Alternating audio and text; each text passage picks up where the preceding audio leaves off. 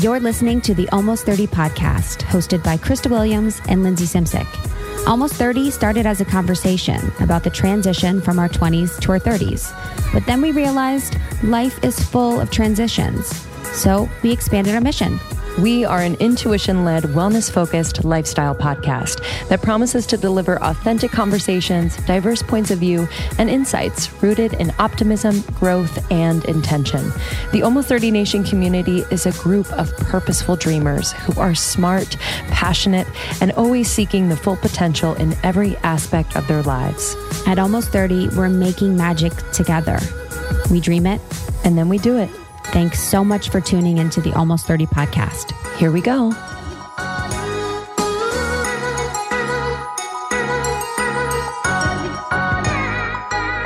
Hello. Welcome back to Almost thirty podcast. If you're new, welcome. Hi, everyone. It's Lindsay and Krista.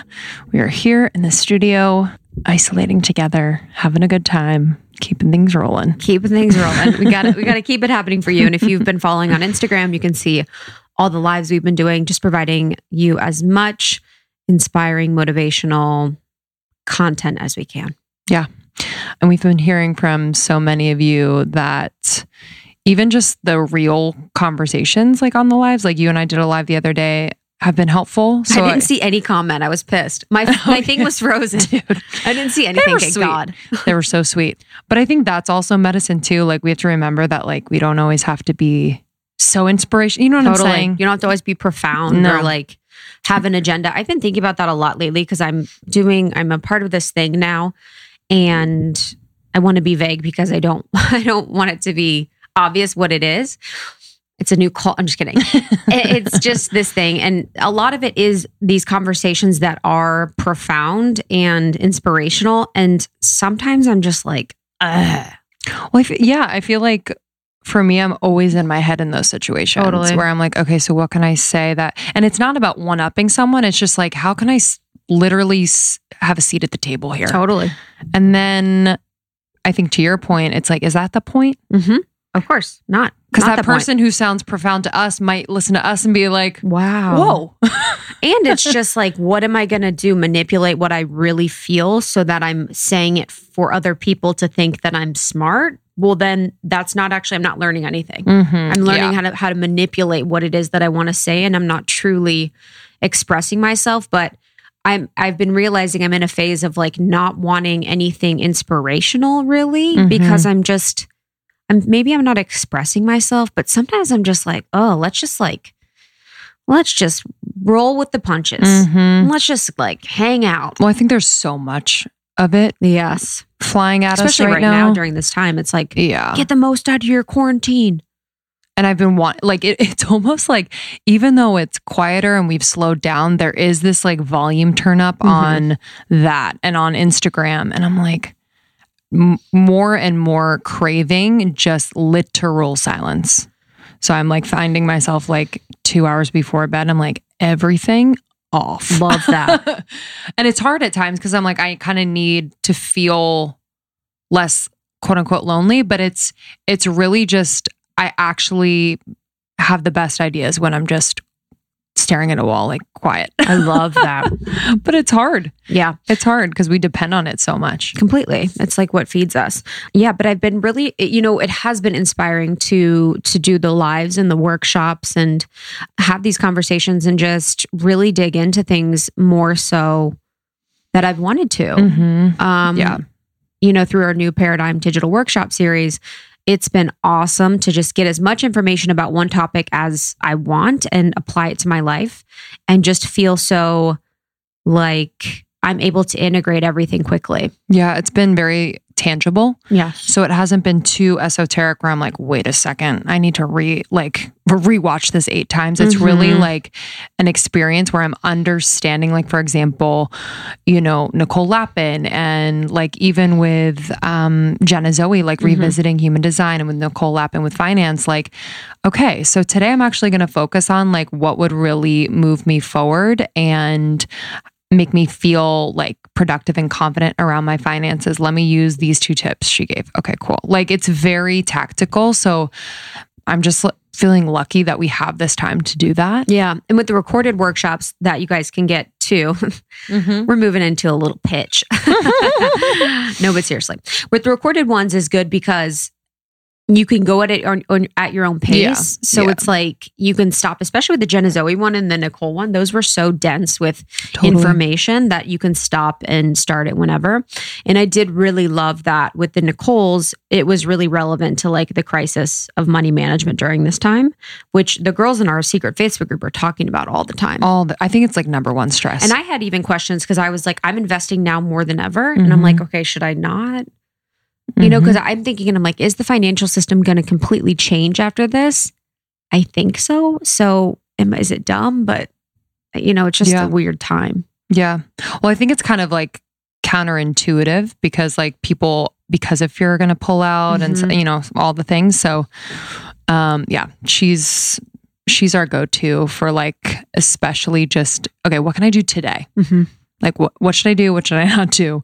And she's so, so real. But anyway, this this series will provide you with those like very focused, deep uh, experiences in a workshop setting. And you can connect with other people if you attend the live workshop. More information, almost thirty podcast dot com slash new dash Paradigm. And upcoming, just uh, last shout out about the series, we have Ryan Weiss hosting a workshop with us around quitting anxiety forever. Yeah, we did a live, Ryan and I did a live on anxiety, and it was so awesome to talk openly about anxiety. And what I like about Ryan's work is that it's like step by step, a breakdown about anxiety and how to get unstuck and feel capable and strong again. So this one is going to be amazing. And it also includes Ryan's um, anxiety ending meditation, which can help further the practice whenever you need it. So that is going to be really inspirational. Ryan is incredible. He's like L A's premier life coach. And then the next one that we have, mm-hmm. Alexandra Roxo, baby, fuck like a goddess, F star U. Oh my God, it's hilarious. On the website, on the website, it has F star U C K. that's that's not right at all. Like, oh God, that's hilarious. Hold on, let me open up Slack. Team, yeah, please alert the team now. And Alexandra Roxo is our favorite feminine women's empowerment coach, mysticis- mystical, amazing person. She's a speaker, creative author, and we're gonna embrace and embody all parts of the feminine and learn mm. to fuck like a goddess. So that one's gonna be amazing.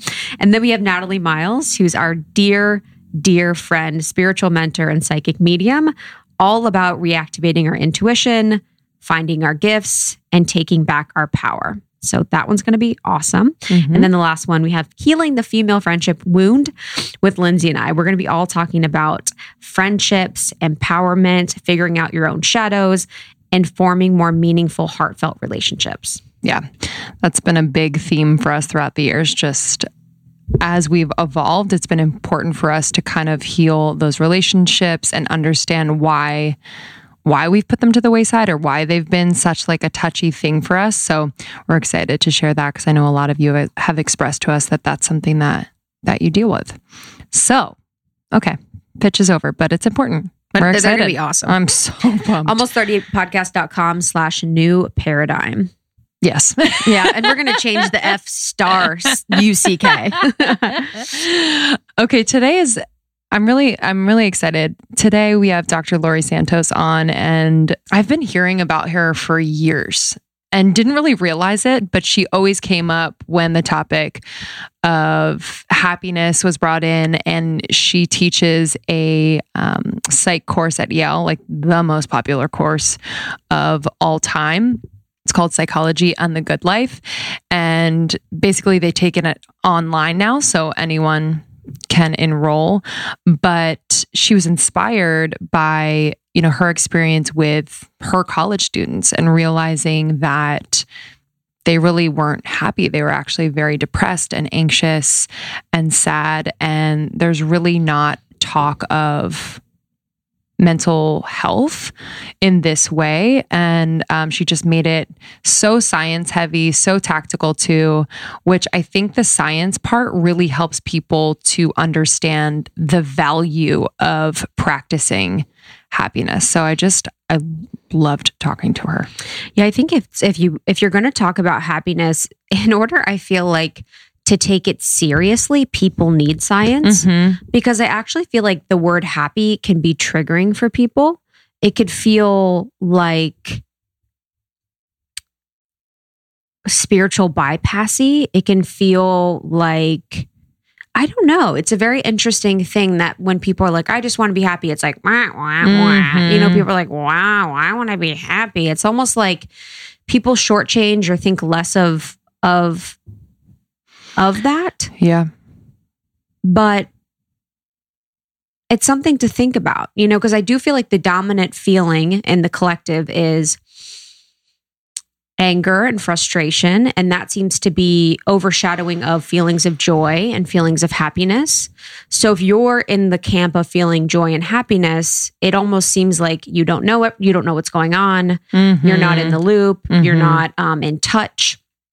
And in order to be in touch, to be in the loop, to be on top of what's going on in the world, you have to be angry, frustrated, mad.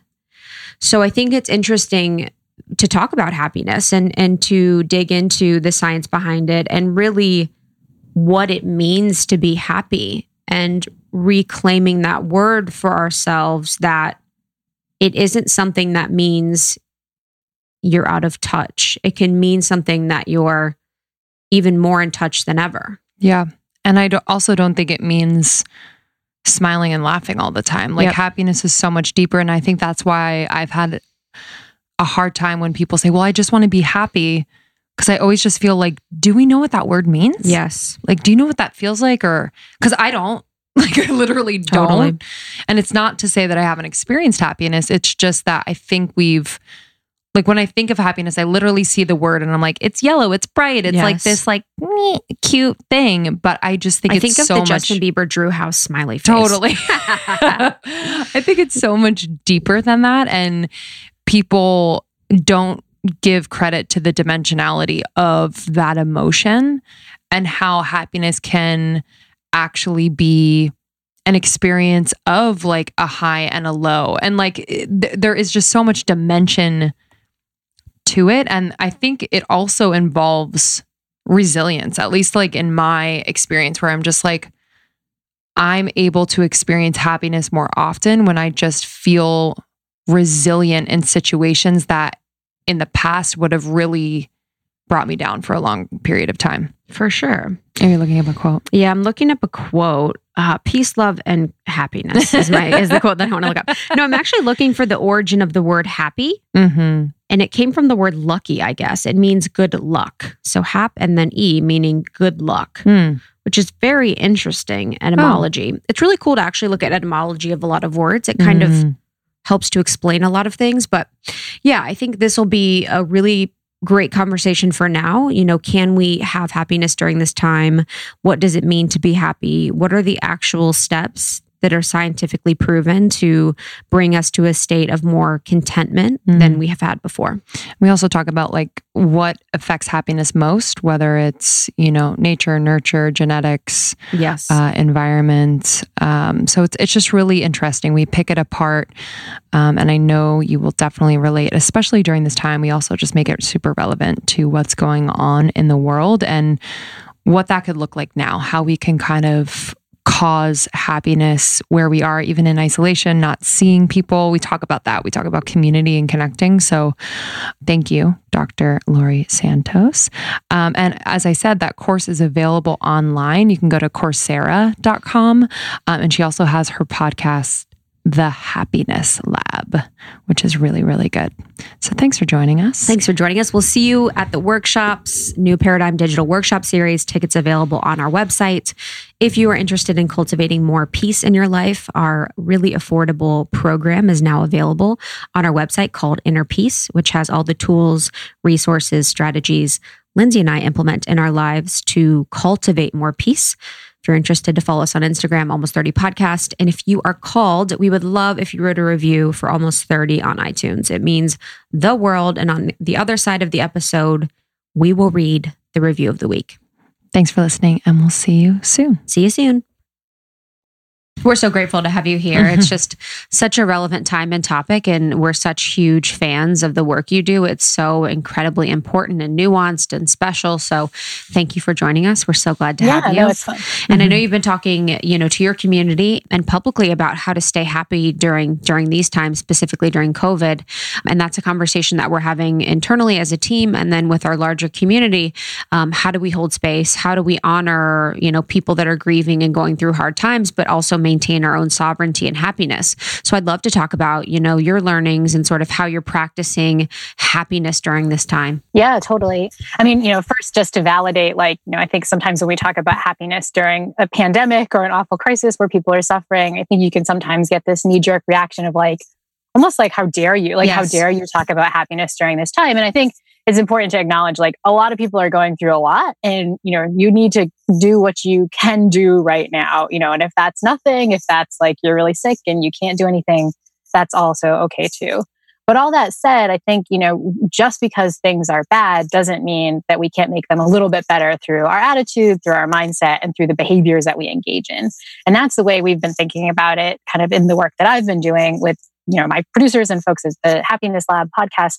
We've just been trying to think of ways that we can make things a little bit better. Obviously, it's not going to solve this crisis, but but there's science suggests there are things we can do to to make it a little bit better. And so, for me personally, you know, because I spread a lot of this advice, but I have to, you know, adopt the advice myself. For me personally, one of the biggest things has been prioritizing social connection during this crazy time. The thing we need to do to protect our physical selves against this virus is to stay really far apart. But of course, that's exactly the opposite thing that our psychology needs during this virus. We need to be together and with other people. And, you know, you all are a little bit younger, but I remember nine eleven and other kinds of catastrophes or things that felt like these awful, scary, anxiety-producing situations. But back then, like, I could go to a bar with friends, or I could go see my mom. And, you know, the the coping that we do socially, we just can't do right now. And so the good news is that we have technologies just like this. You know, you and I, we're all talking over Zoom right now, and we can use those to be social with the people we really care about. And I think to do so in a really informal way. You know, we all know how to do this sort of stuff for work or for podcasts, but I think we're kind of developing new norms about what it looks like to call a friend while I'm chopping vegetables, you know, and I'm like baking dinner, or do Zoom yoga classes together. I think, you know, it's the kind of like more silly stuff that we're missing in our social connection with other people. And so finding ways to build that in, I think, is really essential. Yeah. What is it about the social connection that, you know, what is the science behind, like, when you are in person, actually touching and hearing people and being able to emote in front and with one another? What is the science of that? Yeah, it's a great question. I don't know if we really know why it feels so good. What we do know is that it does feel good. So every available survey of happy people suggests happy people are more social. Um, they spend more time with other people, physically, like in contact with other people, and they prioritize time with the people they really care about. Mm. And so wh- why that's so important, I think we're not actually sure. I mean, probably we're just social primates, and you know, just like, you know, like a, I heard this analogy that, you know, a salamander, when it's under stress, wants to be in like a cold, dark, kind of wet place and just all by itself. Whereas like primates, when we're under stress, mm. we want to like hug another primate yeah. and groom with them and be social. And so I think it's just part of our makeup that we really need it. But but happy people get it, and they prioritize that stuff. And, mm. and there's causal evidence that it makes us happy. So you take not so happy folks and you fo- force them to be a little social. And the data shows that their positive mood increases, their overall well-being increases. And also we know that loneliness, kind of the opposite of feeling social connection, can be just like awful for our mental health. It's also awful for our physical health. It's as bad as the surgeon, the former Surgeon General says that it's as bad as smoking fifteen cigarettes a day to feel lonely. So it really messes with your immune function, and it promotes heart disease and all this stuff. So, um, but the point, you know, we don't want to we don't want to throw ourselves into that loneliness camp during COVID nineteen. So I think we need to be really intentional about the way we choose social connection right now. Right. Yeah. I think it'll be um, powerful to see like how the transition happens between us experiencing and leaning on technology for social connection, but not receiving the energetic connection that happens when you're in person. Because, you know, oxytocin is released when you touch. And that's like, you know, there are actual hormonal elements to physical touch that make people happy, and that are the reason for fe- people being happy. And I think it's interesting too, like as warm-blooded animals, for us to touch and that really um, be a part of happiness. It's an interesting balance too, you know, right now when we're leaning on Zoom so much and Instagram Instagram and Instagram Live and all these things for like our connection and happiness. What is that balance for people? And I know you work and you speak to college students a lot. And so I think that really is like the the sweet spot for the the focus of, of the real pain and struggle, because they've grown up with so much social media. What is the balance for people that they can they can seek to have between uh, connection and, you know, just checking out on social media? Yeah, I think I think that question is really critical, because I think we get confused about what the real social connection is. You know, what's the thing that gives us that well-being bump, and what's the stuff that is easy or it feels like it's going to work but kind of doesn't work. And so you're right, in-person social connection would be the best thing if we could, you know, be with each other in presence and like, you know, hug each other and so on. The good news is that in real time actually works almost as good as in real life. You know, you don't get the touch part, but you know, even in this conversation, I'm seeing your facial expressions, you're hearing the intonation in my voice. We're doing this all in real time, right? What doesn't work as well is the stuff that I think my college students are more used to. So texting, you know, kind of liking things on an Instagram feed, you know, kind of like group chats or, you know, those things don't really activate the same stuff actually. And in some studies, we kind of get things wrong. I mean, we've all had that case where it's like, you know, you texted somebody something you thought was kind of innocuous and they wrote back like, well, fine, you know, right? If you feel that uh-huh. way, you're like, wait, I didn't, I wasn't trying to be pissy. Like, just what K. happened? Okay. okay. Like, okay, period. You know? T H X. So, yeah, exactly. And so, so I think one, one worry though, is that those kinds of connections are easier right now. Like, especially when we're kind of fatigued and depleted and just, you know, dead and so busy. And I think that we gravitate towards the easy stuff, but we often do that at the opportunity cost of, you know, a real social connection. I can feel that myself. You know, I'll have a busy day. You know, as I said, we, we're all kind of in the midst of all these Zoom meetings as academics. Our whole life that was in person is now on these screens. And at the end of it, you can kind of feel like, oh God, like I'm just going to, you know, scroll my Facebook feed or just look at Twitter. But actually the data suggests if at that point, you know, I called my mom or I tried to get on a Zoom call with like a friend, like I'd be better off. And mm. so we have to fight against the urge to do the easy thing, which might, or the thing with a very low startup cost, because that might not be the thing that gives us the most well-being right now. Yeah. Yeah. It's so interesting that I think that's maybe what trips people up. And I'm going to just speak from my own experience where like happiness is a practice and it's not always going to be easy, but it seems counterintuitive because shouldn't happiness feel easy, right? Like, you yeah, know, I, yeah. that's why I think, you know, people turn around and they're like, no, I'm not going to go that route because it just feels hard and it shouldn't be hard. Can you kind of dig into the work behind happiness? Yeah, I think, I think there's work for happiness in two ways. One is, you know, like all good things, happiness is going to take a daily effort. You know, you don't just like go to the gym once and get, you know, perfect legs and perfect abs. Like you have to kind of keep going. You have to put in I'm the effort. I'm still going. I've been going, going a lot. Right? And still well, you know, not the gym. Go for the yeah, rest of my life. To, it doesn't even have to be the fitness metaphor. I mean, you know, like you know, I know what you mean. Learn an instrument or mm-hmm. whatever. Like happiness is going to be the same way. It's going to take work and it's going to take constant work. But I think there's the special kind of work that that's particularly hard. Um, and that that kind of work is this idea that we we also need to realize that we don't understand what's going to make us happy. Like part of the work is realizing that our intuitions are kind of sucky. Mm. You know, like take what we were just talking about, right? We were, you know, my intuition is like, oh my God, I'm just going to plop down and watch Netflix or just scroll through my Instagram. That's what I need right now. But actually, I probably need to like call a friend in real time, or I need to get out there and exercise, or I need to do something a little bit more active and less apathetic. And so this is the thing we talk about a lot on my podcast, which is that our theories about what is going to bring us happiness are often wrong. And part of the work is recognizing that that's true and doing something that goes outside of our comfort zone, because our comfort zone isn't great for us. Wow, that's mm, powerful. Yeah. Yeah. I, thanks for. Yeah. Thanks yeah. For yeah, yeah. The podcasters noticing these you're, things. You're, yeah. You're some beautiful long hair. Yeah, I actually, in addition to that, I was thinking about, you know, you mentioned at the beginning how hap- saying, talking about being happy right now is triggering for people in a way.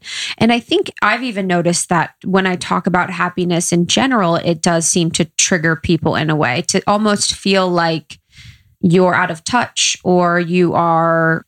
you haven't experienced anything. It kind of discredits you in, in some aspects. Have you guys done research or looked into like the social constructs around like what are, what are belief of happiness people? Yeah, I think, I mean, I think it's like a huge field. And I think again, depending on how you think about it, you might pursue it in all kinds of different ways. You know, one of the misconceptions that comes up is that in some ways, like, happiness is a first world problem. I get that a lot from my students, right? Like, oh, you're going to worry about happiness when people are, you know, hungry, or people are, you know, there's inequality in the world.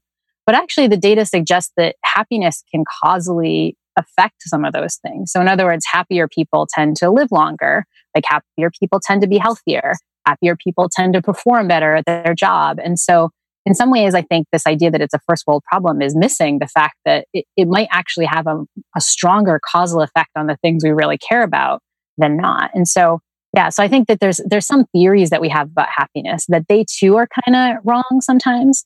Um, and that affects whether or not people want to put the work in to pursue it. And just on that note, like, you know, I, I haven't traveled a ton, but when I have, and I've been in places that are considered not first world, um, I've seen some of the happiest people, you know, so I'd love to dig into like the materialism and how, yeah, maybe, maybe it is a first world problem in the sense that like the obsession with materialism is, uh, or the correlation between happiness and having a lot of things is actually making us more unhappy. So I'd love to yeah, talk I think about that's, that. Yeah, that's exactly what the data show, in fact. So I mean, I think we think, yeah, especially in like in the Western modern world, like happiness is about being rich, or happiness is about being famous, or happiness, as you said, is about having lots of material possessions. And the data just don't bear that out. Actually, there is a correlation between happiness and materialism. So being the kind of person that seeks out material goods, mm. but it's a negative correlation. So as you get more materialistic, yes. you get less happy. Um, really? You know, you probably know it from, you know, like, no surprise when I say it, right? You know, people who are, are yes, like that. And the but, inverse. I've actually know people that the happier they are, the less they want material. Exactly, right. And and I think mm. that's that that is a general thing that we see in the happiness work, is that it, our circumstances just don't matter for happiness as much as we think. Like, whether we can buy those good things and so on. And that gets to your point that, like, if you travel the world and you see people who are happy and sad, it doesn't map onto their circumstances. You can see the happiest people living in the direst of circumstances, and vice versa. You know, many, a, many, a, an incredibly rich, incredibly successful person in their heart of hearts is feeling pretty miserable. And so, but the problem is that when we try to pursue happiness, or when we try to make ourselves happy, we often go towards those material things, right? Mm. You know, there's a whole advertising industrial complex yes. trying to convince us that, you know, we'd be happier if we bought something today. Been there, done that. Yeah, truly. Um, and, and to that point, I think there's there's an average income that they found, I believe, in the data that shows this is the average income that people find they're the most happy, and then as it increases, they actually move further away from happiness. Are you familiar with that? Yeah, so it's it's it's not necessarily that you get further away from happiness. It's more just that increased income doesn't have any effect on your happiness. You kind of mm. just like level off. Um, right now, or at least the data were from around two thousand nine, but back in two thousand nine when they did the study, that was around seventy-five K in the U S. Wow. Um, so under that, you kind of get the sense like under that, you know, you might need to be working extra hours. You're worried about putting food on your table. You know, depending on where you live, you might have housing insecurity and so on. But once you hit that, you know, you're basically fine. You know, most of your material needs are met. And after that, it's just kind of gravy. But but you see what happens, like you just end up striving for more and more and more. Um, yes. One funny study, so that that study was about, if you look at people's well-being, does it go up if you get more salary? They were measuring like people's well-being, not asking them about salary. But if you ask people about salary, you get even more interesting data. So one study Uh, asked people at different incomes, how much would you need to be happy? Like, what's the amount that if you got any more, you wouldn't need any more money? And so they asked people around thirty thousand dollars. And those folks say, if only I could get fifty thousand dollars, then I'd be good, right? But if you ask people who are earning one hundred thousand dollars, those folks don't say like, oh, I'm totally good.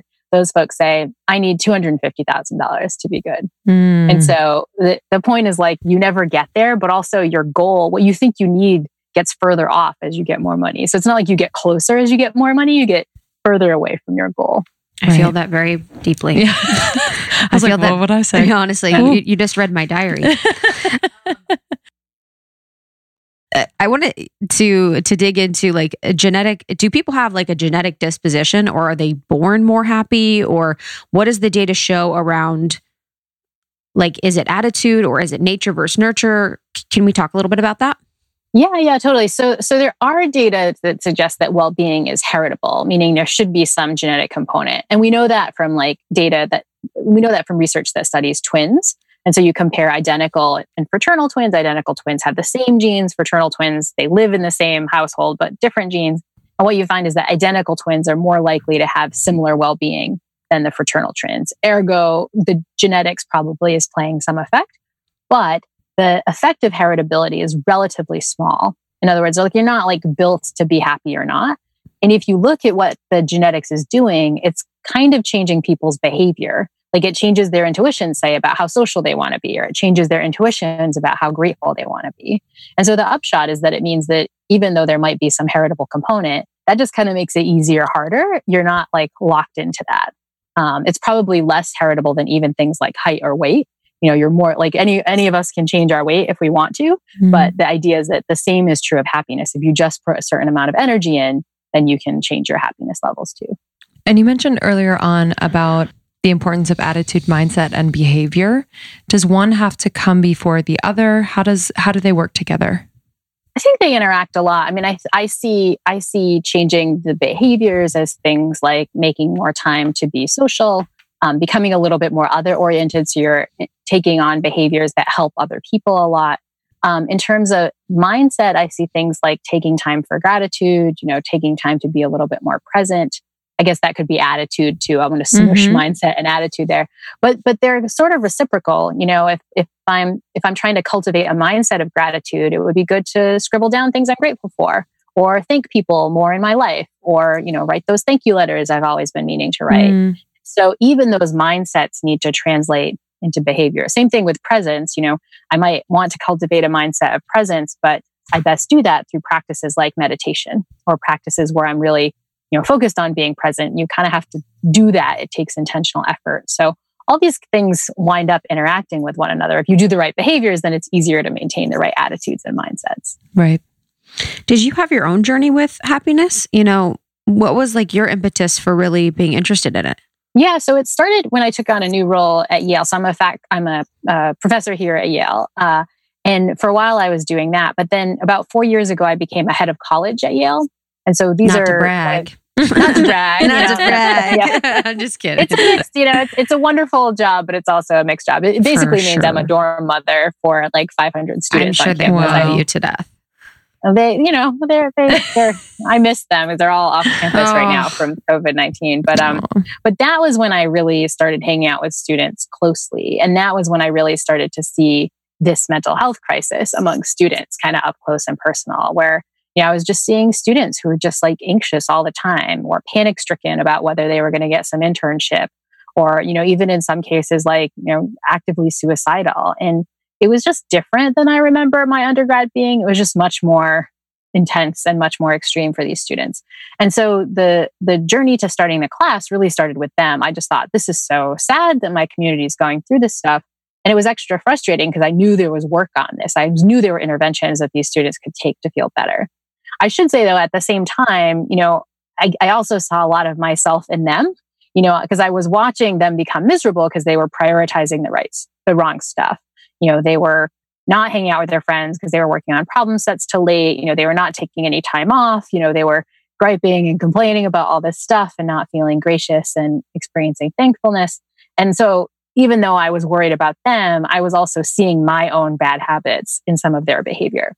And so part of the route to happiness was to learn about this stuff, to teach it to my students, but also, you know, secretly kind of so I could practice it a little bit more myself. Because I knew if I was teaching it and becoming an expert on it, I'd have to actually double down and really do it myself. It doesn't really work if you're telling them to be grateful and mindful and they are watching you and you're super not doing it yourself.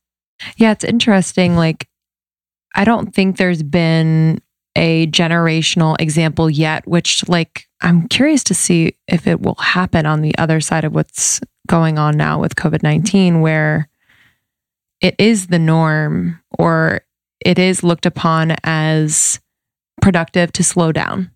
You know, it is productive to take time for yourself, to meditate, you know, because I, I I'm thinking about myself in college and no, I didn't like give myself like intentional, thoughtful breaks, right? Like my breaks would be the weekends when I get really drunk. You know what I'm saying? Yeah, like there was exactly. never like, okay, I'm going to take a walk around campus right now for twenty minutes, clear my head, maybe meditate, come back to this paper. It was always like grind, grind, grind, because that's what I had to do in order to get it done and to feel somewhat of satisfaction in the work that I'm doing. Yeah, and I think it's only gotten worse, you know, since you went to college, right? I mean, just in the last ten years, we know that students are feeling overwhelmed, they're feeling more busy, they're feeling more anxious. And I watch my students when they finally get some free time, which is incredibly rare. They just get super anxious, right? Yeah. They're just like, I need to be doing something. I just feel like I'm supposed to be doing something or I'm falling behind. And and so, which is just so devastating, I think, because the, the research really suggests that time is a much more precious commodity for our happiness than so many mm. other things. Time is actually more important than money for our happiness. Um, there's a lot of research by uh, Ashley Willens, who's a professor at Harvard Business School, and she studies what's called time affluence, which is this subjective feeling that you're wealthy in time. Um, mm. She finds it's the opposite of what's called time famine, when you're kind of famished, you know, starving for time. But the effects of time famine look a lot like the effects of hunger famine, right? Where we're like, you know, starving and we're kind of triaging things and we're kind of desperate. It spikes your stress hormones and it's just feeling like you don't have that much time.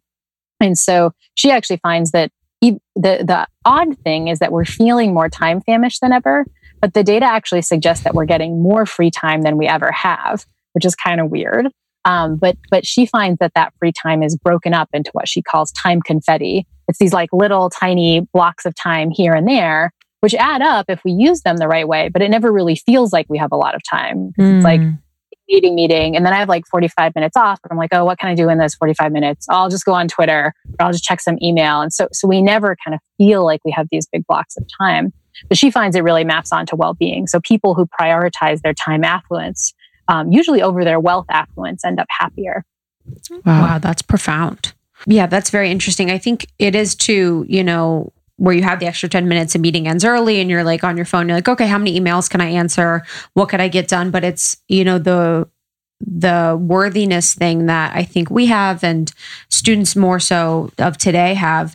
So within that generation, you know, do you believe that there has been the social, the influx of social media, or what do you think is causing them to feel more mentally unwell and have more mental wellness health issues? Or is it because we have the languaging around it where we now understand it? Like, w- what do you think about that?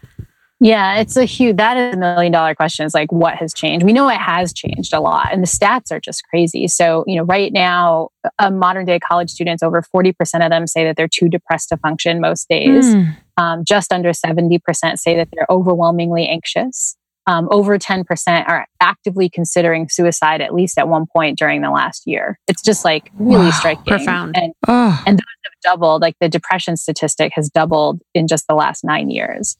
And so on the one hand, you know, it, it might be that we're getting less stigma around mental health stuff, which is great. Um, there's also evidence that we are kind of more clinical in how we talk about these things, you know. So, you know, before, you know, maybe if I was nervous to come on this podcast, I'd say, oh, I have butterflies in my stomach. But But nowadays I'd be like, I'm anxious or I'm yes. having a panic attack, right? You know, and so we get more clinical in how we describe things. But that said, I don't think we've gotten that much more clinical in like the last eight years, you know, to double the number of diagnoses. And so something's gone on. Part of it might be technology and social media. A lot of like fingers are pointed at social media, but I actually worry less about social media and more just about phones and technology in general. You know, like if, if I think about why I'm not doing the things I'm supposed to do, I'm not being social in real life with people, or I'm not sleeping really well, or I'm not feeling grateful. I'm kind of like being really like, you know, kind of jealous of what's mm-hmm. going on. It's often not social media. It's just that like I'm looking at this screen and, you know, I want to check my email at night, or I'm in, I'm in some line and I could talk to somebody, but it's easier to like scroll through like Reddit or just like scroll through Google News. And so part of it's social media, but part of it's just we have this easy thing that can grab our attention that's in the pockets of six billion people. And I think that it's hard to avoid those screens all the time because mm. they're there, but but they're we use them at an opportunity cost of the stuff we should be doing, like being present, right? Yes. When's the last time you were in a line and you just, you know, breathed and thought about stuff and were curious? Like, just like never, ever happens before. Or even for my students, when was the last time they were bored? Like, I think boredom is basically gone because as soon as you're bored, it's like, well, I could watch a billion different cat videos right now. Why should I be bored? Mm-hmm, right. But, you know, boredom, presence, all those things are good for us. And we just don't experience them as much anymore. Have you done any research or read any research about what we like put in our bodies? I can like obviously tell you from experience that I f- feel good and maybe have a better mood when I'm eating certain foods, healthier foods. But is there is there science behind that specifically? Yeah, there's less good stuff on that than other healthy habits like sleep and exercise. Mm-hmm. But I think there's some hints that, you know, if you're putting crap into your body, if you're basically just not taking care of your health generally, that can have a real mental health impact. It's not just a physical health impact. The work on sleep is just really incredible. So there's one study suggesting that Uh, after a week of deprived sleep, and by deprived sleep, they mean five hours a night, you basically tank your mental health. Like certain Ugh. scores on certain mood scores basically drop by half. And so when you think about the fact that our modern day college students are sleeping five hours a night, like regularly, like as a generation, you know, I almost think we can solve a lot of this mental health crisis just by getting people to sleep. Truly. And thinking about what's going on in the current crisis, I think a lot of us who had really reasonable sleep before are now, you know, anxious and not able to fall asleep and kind of feeling panicked in the middle of the night. And I think, you know, that's a real hit on people's well-being beyond just the rest of this crisis, is just kind of not being able to sleep as well, is the kind of thing I'm hearing reported. So yeah, so these physical kinds of things, like what you put into your body, how you treat your body, exercise. Exercise is another one. There's evidence that a half hour of cardio in the morning is pretty much as good as a prescription of Zoloft for reducing depression symptoms, at least wow. in certain studies. And so, you know, we forget that it's having a, not just, again, it's like helping our weight and helping our heart health and whatever, but like it's also helping our mental health. It's helping our mood more than we expect. Wow. I feel that. I feel that. When you started your studies and your research, did you meet any resistance, or was everyone always like on board with the work that you were doing? Um, I think, I mean, I'll, I'll answer that in terms of the class. I think yeah. it, a lot of students obviously were excited. It kind of went viral on Yale's class. I think You know, there was some pushback. I think there there are people who interpret the kind of crisis that students are in right now as as somehow their fault. You know, you'll hear people be like, "Oh, they're snowflakes," or you know, like they're kind of like helicopter snowflake parents. Kills me. Or, yeah, it's like so, so weird, which is so funny because every time people say that, I'm like, "Well, how do you think they became snowflake?" You know, like like totally. That means that our generation or the generation above totally. Them. Um, But uh, yeah, so I think th- those people who had that knee-jerk reaction also had the same reaction to the class. It was like, really? These kids need a class about how to be happy? Like, that's so stupid. But I think, you know, the, the response to that was twofold. One is like, it's not, you know, some fluffy platitudey class. Like, it, this is all scientific work. And they're reading neuroscience studies and studies about, you know, like immune function and things like this is like real, like gritty stuff that you would expect in a biology class or a, or a rigorous social science class. I think the second thing is that, you know, on the one hand, you know, the, the folks are making fun of the students, but then, you know, two million people are taking it online now, right? And so it's like, this wasn't just our bunch of snow, quote unquote, snowflakey students who wanted to take it. Like everybody's curious about how they can improve their happiness. Like it was in the Declaration of Independence, you know, it's just pursuing happiness. So Yeah. So I think, you know, the people who want to make fun of this generation will do that. But I think in practice, it wound up being a whole set of habits that they were able to use in a positive way. Mm. It just makes me think about like where education is going, like the content of education. Because I mean, Lord have mercy. I was in so many classes that might have been interesting, but where I'm just, I don't think we have to always use what we learn, but I don't know. I I do think, and we, this podcast was kind of started out of the fact that we didn't learn a lot of what, how to navigate what we're navigating right now. And so a class like this would be so helpful um, for so many reasons. So do you see like education going more in that direction? Yeah, I think, I think so in the sense, I mean, I guess for a couple of reasons. One is, you know, with the rates of mental health that we're seeing among our college students, like where forty percent of them are too depressed to function most days, and almost seventy percent say that they're overwhelmingly anxious. Like they're not learning what I'm trying to teach them in the other classes. You know, we're like totally. They're reading Chaucer and Shakespeare and learning computer science. Like they're not retaining any of that stuff if they're in that much mental mm. health distress.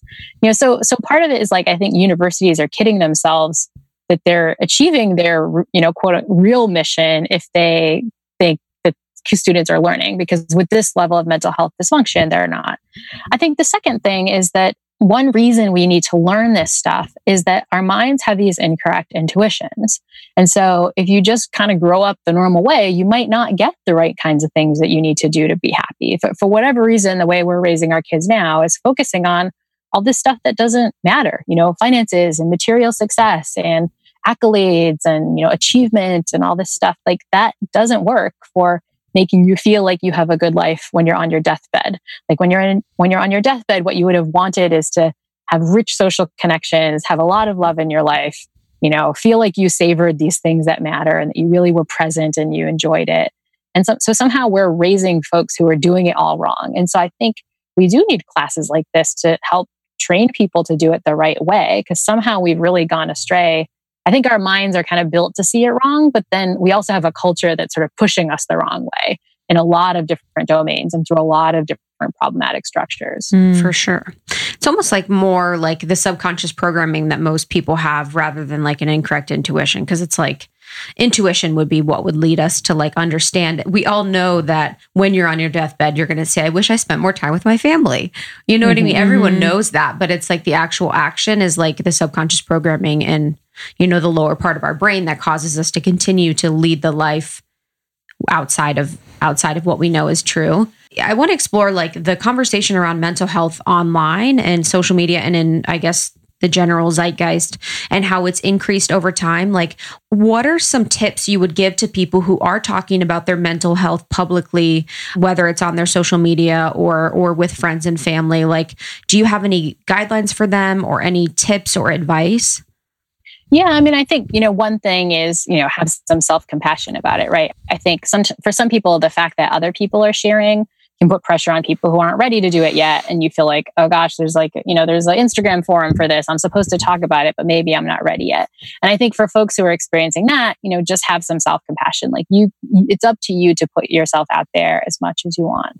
Um, but that said, if you're comfortable doing that, I think that is one of the nice things about the fact that the stigma has gone down, is that you can actually connect with people about the things that you're going through. You know, one of the things about many parts of our mental health crises, whether it's kind of depression or anxiety, is it draws you inward. You know, you get really internally focused. But the way to snap out of them sometimes, particularly things like depression, is to like become a little bit more social. It's to connect with other people. But if you add loneliness on top of those things, it doesn't really help. And so sometimes these online forums can be real ways for people to open up, to connect, to feel like that they're not alone in the world, they're not going through this alone, and to get like some practical tips about how to get through stuff. But that said, like, you know, it's not for everybody, and, and p- different people are at different stages with this stuff. And so honor honor what you need at different stages, I think, is the best way to go about things. Yeah. Is there a part of the course that you teach that consistently surprises students? Yeah, I think I think it's about these misconceptions, right? Because I think, you know, students get sort of that money doesn't make you happy, but when that translates into like, and therefore you all shouldn't try to go into finance or shouldn't try to become, you know, Instagram celebrities or shouldn't do X, Y, and Z, that's when it's a little like, well, hang on, hang on, let me mm-hmm. fight with that. And so when we present, for example, that study we talked about about money, you know, the seventy-five thousand dollars is all you need, and getting more than that doesn't make you much happier. I'll usually get like a big line of students afterwards to be like, well, but what if you like live in San Francisco? Or like, mm-hmm. but what if you like spend it differently? Or but what mm-hmm. if, you know, you came below income? Like they really want to fight with you about that. Um, and the same thing, another thing for the class that I talk about is a different misconception, which is about grades. And so many of the students think that perfect grades will make them happy, but the data there also show a negative correlation. In other words, in high school and college, students that got the best grades actually often had, on average, the lowest levels of well-being. Um, also the lowest levels of optimism and the lowest levels of self-esteem. And that's another one that they want to, you know, not necessarily fight with me about, because I think they have that intuition that they, you know, are so unhappy in part because they're focused on it. But when the prescription becomes, maybe you should care about your grades less, or maybe you should, you know, check your priorities and see if you're over prioritizing your academic performance, that they don't really like, especially the kids mm. at Yale who, you know, I'm have been sure. so rewarded for being perfect, perfect, perfect academically. That's how they got there. So it's it that one's a hard one for them to process mm. and to come to terms with. Sure. Wow. Okay. My last question is a two-parter. During this time, you know, what's going on right now with COVID, there seems to be, and, and you know, to group people into two groups is generalizing and on a, a large level, but I've I've come in contact, and a lot of people within our community find this time to be very spacious and nourishing, and they are almost thriving. Um, what would we say to them and their happiness during this time? Like, what would that be attributed to? And then two, for the people that aren't feeling happy and that are feeling very low and um, nervous and anxious, what are some things that we would suggest for them to do? Yeah. So, so on the happy folks, I think, you know, there, there, there's silver linings to some of this stuff. And I think it depends on how you were living before this, but, you know, for people in an incredibly fast paced life who, you know, never had any time, who never saw their partners or never saw their kids, like to suddenly slow down and, you know, be with your family and not be in these meetings. Like sometimes for people, it's like, whoa, there's good stuff here. You know what I mean? And so It, it's also the case that we know that changes of situations can sometimes lead us to do habits that are healthier for ourselves. You know, think of like when you move to a new city or you break up with, you know, your old boyfriend or something, like sometimes those new crazy moments can let you form new habits. Um, after breakups, I crush. I crush yeah, after exactly. breakups. Yeah, like, you know, or, or the best moves, right? You know, like move... people who move to that new city where they have new friends, you know, no friends, and everyone thinks like, oh, they're going to fall apart. And it's like, no, that's when they, you know, go on this crazy fitness kick and so on. And so, so new situations are powerful. And so I think there are some people who either just because it's a totally new situation or because some of their lifestyle before wasn't healthy are actually realizing that this can be a productive time or at least a healthy time. And good for them, you know, like make good use of it. But, you know, for those of us that really are struggling in this time, and that is like completely validated, like it is a pandemic, it is not a staycation, like people are dying, like this, there's really scary stuff out there. Like, you know, first just to validate that, that like, yeah, of course, of course we're going to have some trauma and of course we're going to have a hard time with this. That makes total sense.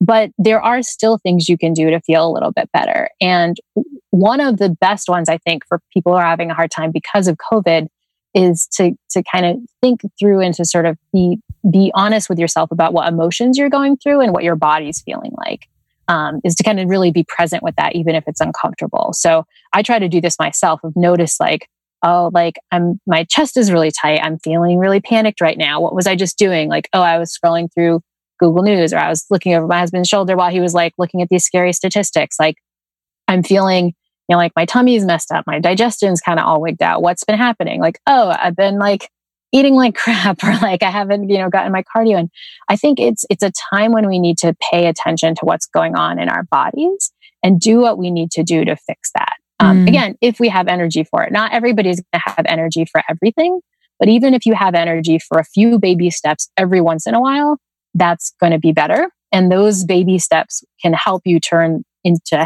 you can help you turn positive behaviors into habits that will stick better.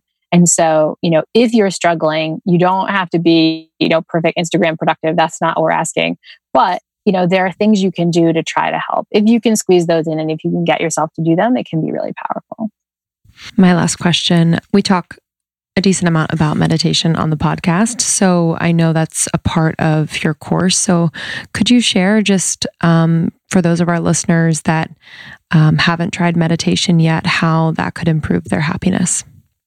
Yeah, it it it feels when you talk about the science of meditation that it's kind of a panacea, but that's also because like it's kind of a panacea. Like, you don't really, you know, it's sort of crazy. And so so by meditation we mean any practice where you deliberately take time, and that could be twenty minutes, it could be a single minute, to focus on something. So that can is often your breath. In a lot of forms of mindfulness-based stress reduction, you just watch your breath going in and out of your body.